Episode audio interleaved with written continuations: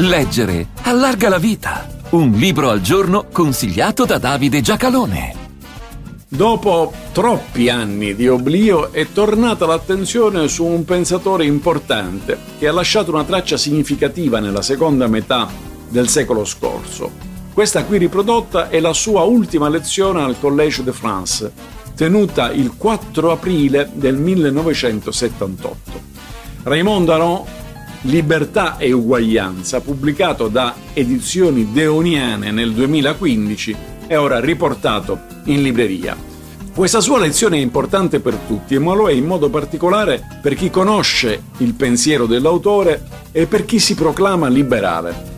La sua lunga attività ha sempre sottolineato il valore della libertà, ma anche insegnato che non si tratta solo delle libertà economiche e individuali, bensì anche delle libertà sociali ovvero la necessità di organizzare politicamente e istituzionalmente uno Stato in modo che non ci sia mai una maggioranza che possa prevaricare gli altri.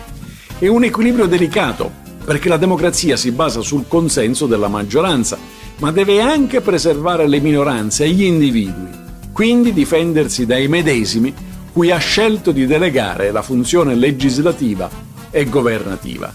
Il pericolo che intravede in questa lezione e che noi conosciamo bene perché ci viviamo immersi è la decomposizione della scena pubblica, di una sorta di individualizzazione della sensibilità e quindi di un venir meno della comunità. Aron viveva in epoca analogica. Per noi che viviamo in epoca digitale è più facile osservare come quel mondo crei al suo interno dei mondi separati che finiscono con il sottrarre chi ci entra al mondo condiviso. Non si hanno più opinioni diverse, cosa più che positiva, ma si vive in realtà diverse, con fatti diversi.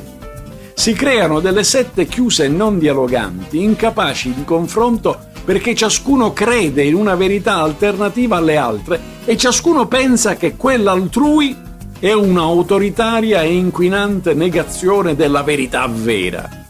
Un meccanismo che distrugge le società libere, magari facendolo in nome di una malintesa e malvissuta libertà. Un processo che produce un dissanguamento delle democrazie e che innesca una minore qualità della classe dirigente, con la politica non più vissuta come arte del far convivere una visione del mondo con il calarla nella realtà concreta, ma come area in cui rappresentare la setta di cui si è interpreti, raccogliendo il consenso non per affermare un'idea, ma per condannare e negare le altre.